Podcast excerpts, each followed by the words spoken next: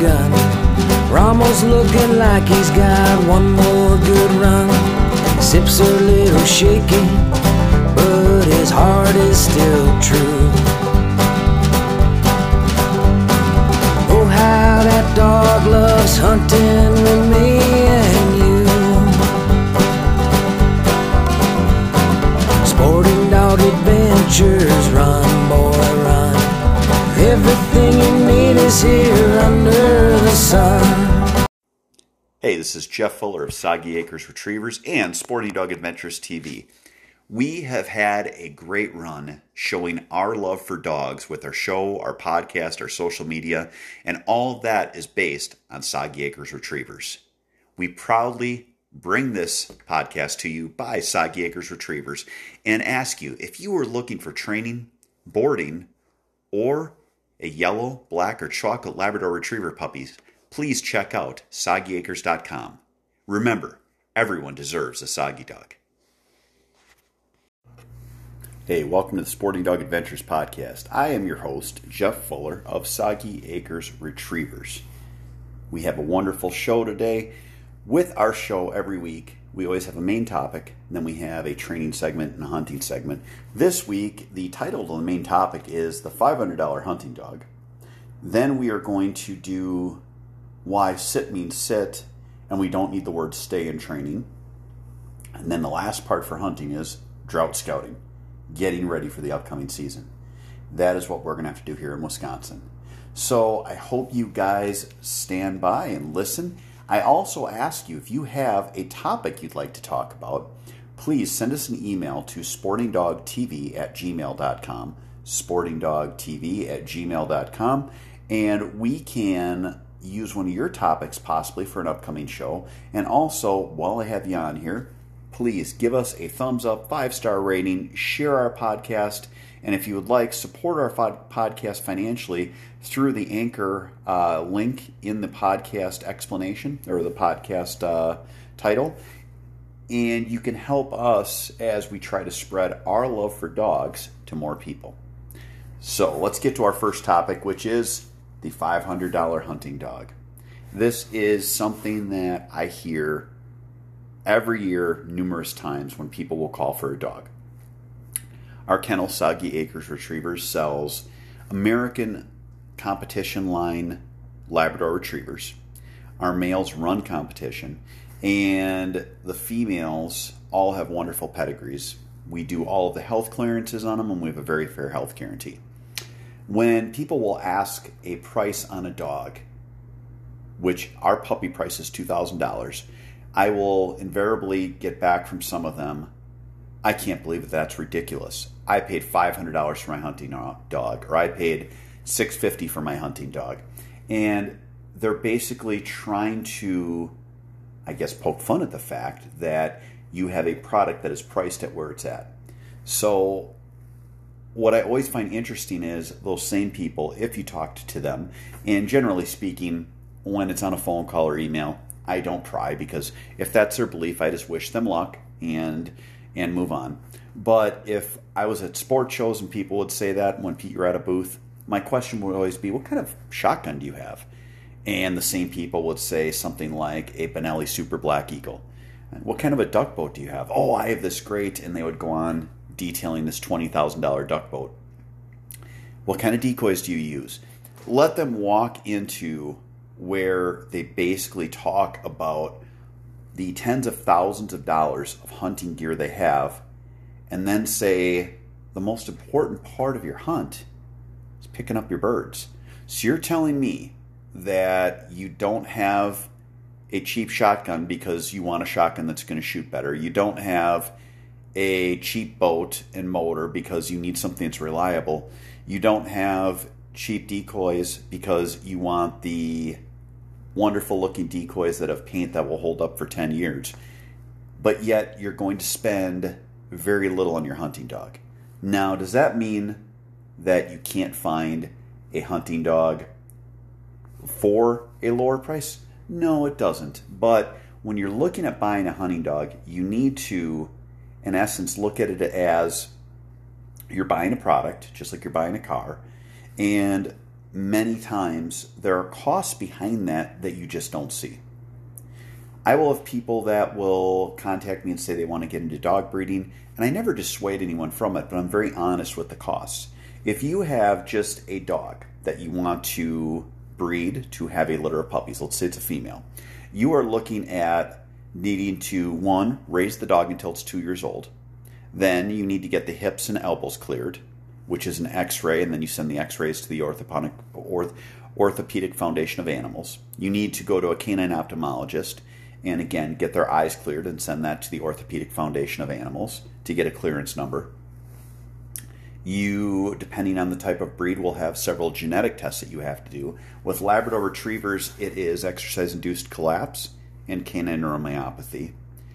And now you're finally at the point where you can get all the clearances where your dog can be bred. At that point, you're well over $1,000, and that doesn't include your normal vet, fee, vet fees for a year, food, purchase price, and everything else. So, as a dog breeder, usually, if you are doing things right, you're probably about with purchase price and everything, three to four thousand dollars into this before you even breed the dog. And mind you, that doesn't guarantee that the dog can be that the dog can be bred and will have a litter of puppies or a big litter of puppies. So you're then turning around and people will say it's profiteering. It's not profiteering. If there was so much money in dogs and doing it the right way, there would be so many more people that were in it for the long haul. I've been in the dog world and had a kennels. I got my first dog in 98. I can tell you on one hand, I can count the number of kennels that are still around that were around in 1998 when I bought my dog people will get into it and they find out there are a lot of costs. I don't want to say hidden costs because they're pretty much blatantly out in front of you, but there's costs you don't take into account. There is a small litter. There's a litter where you have a C-section, and you have to pay three to four thousand dollars for an emergency C-section. There's infections that can happen with the dog's girl parts, where the dog would have to be fixed or put on a long course of antibiotics. There are so many different things that add to the cost that, in the big scheme of things, it's not just about that litter and the puppies that you have.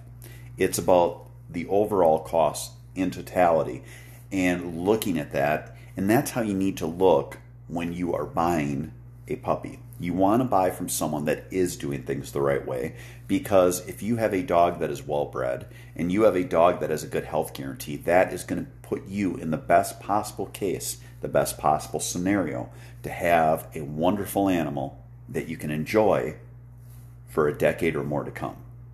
Now, if you have a male dog, my goodness, then you get into if you want to run them in hunt tests you will have people that say, Yeah, I want to have that cool dog that does blind retrieves and multiple marked retrieves and stops and handles. And you have to explain to people if you're putting your dog with a pro and you're running them to a master level or to a finished level, you probably will have fifteen to twenty thousand dollars wrapped up into that dog. Again, these numbers are big numbers. And that is why when people look at it and they act like people are profiteering for having a certain price on a dog, they don't really know what they're talking about. It's an ignorance because they don't understand how it works. I do try to help explain that to people, but most of the people when they make these comments are so set in their mindset in, in their mind frame that it, it wouldn't make sense to sit there and argue with them. It's just a say lovey, good for you, and move on. The other reason that when you look at getting a puppy, why you should go to a reputable breeder and you're going to pay more, I get even more calls than the argument that I have a $500 hunting dog about people that have tragedies. I have talked to numerous people that have had their dogs out where the dogs are running, it's warm out, they're having fun, and all of a sudden the dog collapses and its back end doesn't work. And it looks like it's having a stroke, but it's only in its back end. That's exercise induced collapse. That's because the people did not do EIC testing or genetic testing on that dog. I've talked to plenty of people that have had health issues, hips, elbows, eye issues with their dogs because the parents weren't cleared. Again, when you don't have these clearances, that's why you're getting this dog on the cheap. I've talked to a lot of people who will call and say my last dog had severe allergies. I need a dog that does not have allergies. Now, does that guarantee that out of the thousands of puppies over the years that we have placed in homes with families have have never had an issue? No. You can't I guess be perfect in everything, albeit there's none that I know of. There could certainly be some out there. But with that said, there are certain breeds or certain people breeding even that have dogs that have major issues, almost like a mange to them. And it is such that people need to realize when you go with someone that is doing this for a living and that is great stock and great dogs, that is when you're going to get that great puppy. When you look at pedigrees, realize when you see that pedigree with all the titles FCAFC, HRCH, MH, QAA, when you see those titles, that is showing the talent of the past dogs in that in, in the lineage or the pedigree. And it would be the same as if you had two people who had never done anything athletic and they have a kid, and then you have two Olympic athletes that have a child, which child will be more apt to be an athlete? Of course, it's going to be the person or that comes from the parents that were Olympic athletes. Dogs are the same thing. If you look at that pedigree, you've got all the titles, you've got all that ability, and on top of it, these dogs have been bred year, bred generation after generation with health clearances that were needed. You're going to have a healthier chance, or you're going to have a healthier dog, a better chance to have a dog with wonderful drive, and you're going to be happier in the big scheme of things. I don't know where or what I was reading when I saw this, but it said that the normal person spends between fifteen to twenty thousand dollars on their dog from purchase to the dog's death. I would say that's probably pretty factual. It could even be more. If you look at the purchase price itself, that is the smallest part of the equation. And if you look at the fact that by having a purchase price that is more because that person has went through and they've got all these clearances, that is going to put you in a position where you're going to spend less in the future. So that will be it for this part of the show, the $500 dog. I hope I help you help you out with these stories or explanations so that you can make a good informed choice in the future. If you want, go on our website soggyacres.com. My lovely wife actually made a sheet that has a checklist for what you would want from a breeder with a dog. And it's something that's just there that can help. There's also a lot of information on our site. We've tried to put as much or as many questions that we normally get from clients, whether at shows or from personal clients of the business. We've put those questions up there to try to help be more of a resource. So that is there for you to use. Now, next, we're going to have our training segment, and we are going to talk about the concept of sit and not using the word stay. All that and more coming up after this. Jeff Fuller from Sporting Dog Adventures and Soggy Acres Retrievers. In our house, my wife hates having the plastic kennels and wire crates. We need them for the dogs because we have times when they need to be put somewhere, but she cannot stand the look. So we talked to DCT Kennels and we now have a new partnership with them for a product that is a crate but also a piece of furniture. If you want something that is practical as well as great looking, check out DCT Kennels. Jeff Fuller again from Soggy Acres Retrievers and Sporting Dog Adventures podcast. When you look at hunting, you need to have yourself prepared. Our good friends at MEC Outdoors have reloading supplies as well as great clay target machines to get you prepared so you have more success in the field. Don't get that dirty look from your dog. Check out MEC Outdoors. Welcome back to the show. So, we are going to go back and we're going to look at my start in training, which was just having my first dog, which was a pet, and the concept of the different commands that I used. When I first got started training, it was just something everyone did. You tell the dog to sit, and then you say, stay, stay.